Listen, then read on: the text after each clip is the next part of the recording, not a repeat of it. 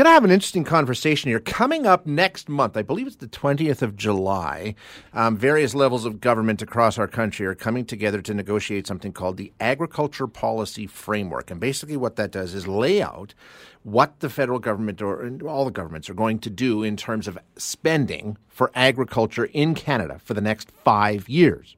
So it's pretty big time it's pretty important, and there's obviously going to be a number of groups that want to have their voices heard, and we're going to chat with one of them.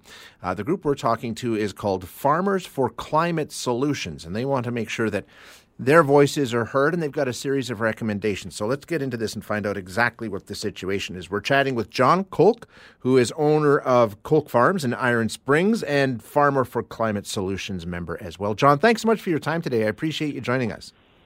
Good morning, Jane. Okay. Good to be uh, good to be on. Hey, right off the top here, tell me about this group, Farmers for Climate Solutions. Um, who's in it? What's it about? And how long has it been around?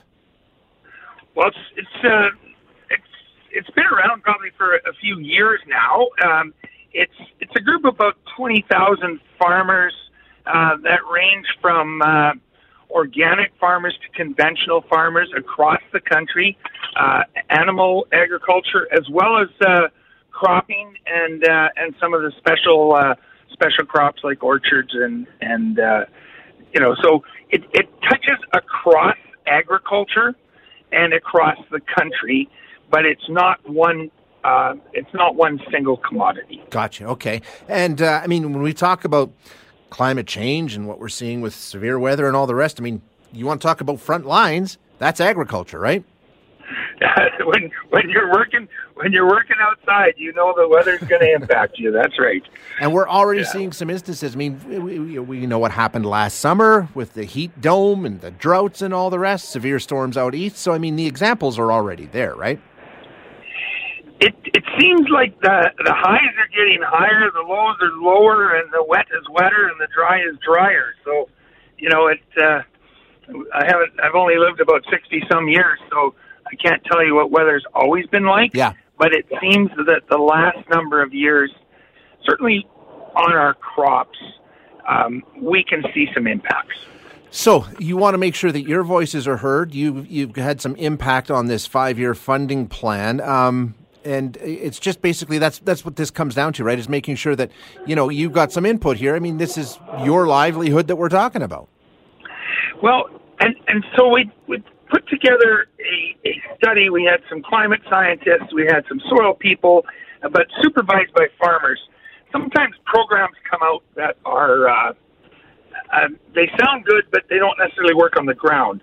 So we came up with about 19 proven what we call best management practices that could impact um, agriculture. And, and what they would do is either reduce emissions, nitrous oxide or, or methane, or they will sequester carbon um, by use of cover crops or pulses.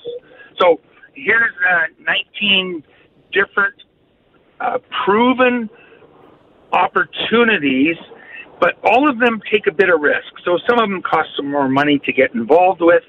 And what we're saying is when we're planning for the next five years and agriculture needs to do its share, mm-hmm. um, how can we get, uh, we, we need to get a little bit of, of risk sharing with the public. Um, so farmers will take risks, but, you know, uh, it takes a bit of an incentive to, to change some of these practices or to buy the equipment that we need or the technology we need to change practices. So we can't go through all 19 recommendations, obviously, John. But is there any that stand out as sort of like, hey, this this is sort of our bedrock? Like, if you're going to do something, take a look at these two or three. Probably the one of the biggest ones would be how can we reduce nitrogen use and still maintain our cropping? So, um, using some technology on nitrogen, the the the trick is that we put the right amount of nitrogen at the right time in the right place. So where the roots can use it, where it doesn't go into the air, and when the crop needs it. So that's probably one of the quickest, um, most efficient ones. And farmers are already trying to do that because fertilizer prices came up so much in the last year or 2 mm-hmm. um, we all like to drop our usage here's some technology that can help us drop the usage, uh, but put some incentives in place in the new policy framework that will drive that practice uh, widely across the prairies and across uh, across Canada. Help me understand exactly what the ask is of the government. We've made these 19 recommendations. Is it is it strictly funding? Is it uh, getting out of the way in some areas? Is it helping out? I mean, how does the government help you take this report that you've got and put it into action? The the big thing is that well, there's two sides. There's one the incentive. So if uh, if I'm taking on a uh, cover crop, for instance. So I seed something in the in the ground that's not a crop that I'm going to produce, but it keeps green roots and live uh, live uh, plants for a longer period of time. It's going to cost me forty or fifty dollars an acre to do that. Now, I think if we do it for three, four, or five years, we'll be at the point where we say, "Hey, this actually makes sense." But right now, to take the risk, I need somebody to put a little bit in front because I, I'm not sure it's going to work. Um, and well, I think it can work. We just don't know how it's going to work at my farm and on my location. So that's that's one example. Yeah. That, you know, if they were putting forty dollars an acre towards that uh, over the next five years, and that was picked up across the prairies, um, and we would see a significant reduction in carbon that escapes into the environment, and we would add to the amount of carbon that we put into the ground that that helps uh, reduce the impacts of climate change. How big of an impact can you reasonably think this could make? I mean, if, if everything came to pass and all your recommendations were adopted, um, how big of a difference do you think it makes? Because, like you say, you, you guys are facing it on all fronts right now when it comes to input costs and weather. I mean, all of it, right? So, how big of a change are you hoping to you could possibly affect in the next four or five years? We're we're targeting if uh, if we have the uptake and and the uh, the dollars that are asked for and, and the program gets covered across the country, we see it's reasonable to expect about a 14% reduction or uh, or sequestration of the impact of carbon production in agriculture. Now, to put that in context, about 14% of the carbon between 10 and or 12 and, and 15 percent of the carbon uh, gases that are produced in Canada are produced by agriculture. So, if we can reduce that component, we're going to be doing our part towards moving towards a more net zero world by 2050, and will certainly help uh, Canada meet some of their goals by 2030. So, John, is this how you're going about getting your voices heard, getting yourselves into the media, and, and having a chance to express your thoughts that way, or is you have you been offered a seat at the table with these negotiations? Will there be a more formal way for you to actually make sure the government hears what you have to say?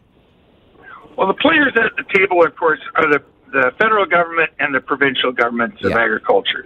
All of our uh, all of our ministers uh, do consult with farm groups. Um, this uh, and and so that'll happen here in Alberta, and it'll happen across the prairies.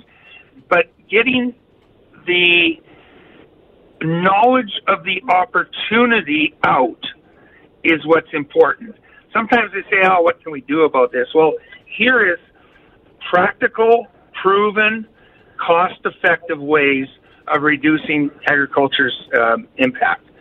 And and so, yeah, we want to be at the table. Yes, we want to have the public saying, "Hey, we like to uh, we like to see the the agricultural sector improve their practices." Um, whether you're a consumer or, or a buyer in overseas, uh, they all want to know if we're doing a good job. Yeah. And uh, this is allowing the Canadian government and the provincial governments an opportunity to say, "Hey, let's do some. Let's not talk anymore. Let's do things."